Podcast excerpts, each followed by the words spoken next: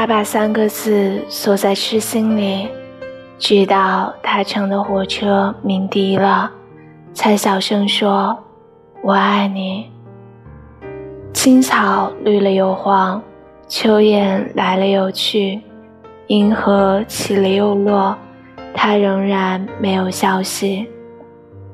因为他的冷淡，他偷偷的哭泣，一点也没有想到。在嘹亮的笛声中，那一天他根本听不见他的低语。他最后爱了别人，他才把旧话重提。亲爱的朋友，难受的就在这里。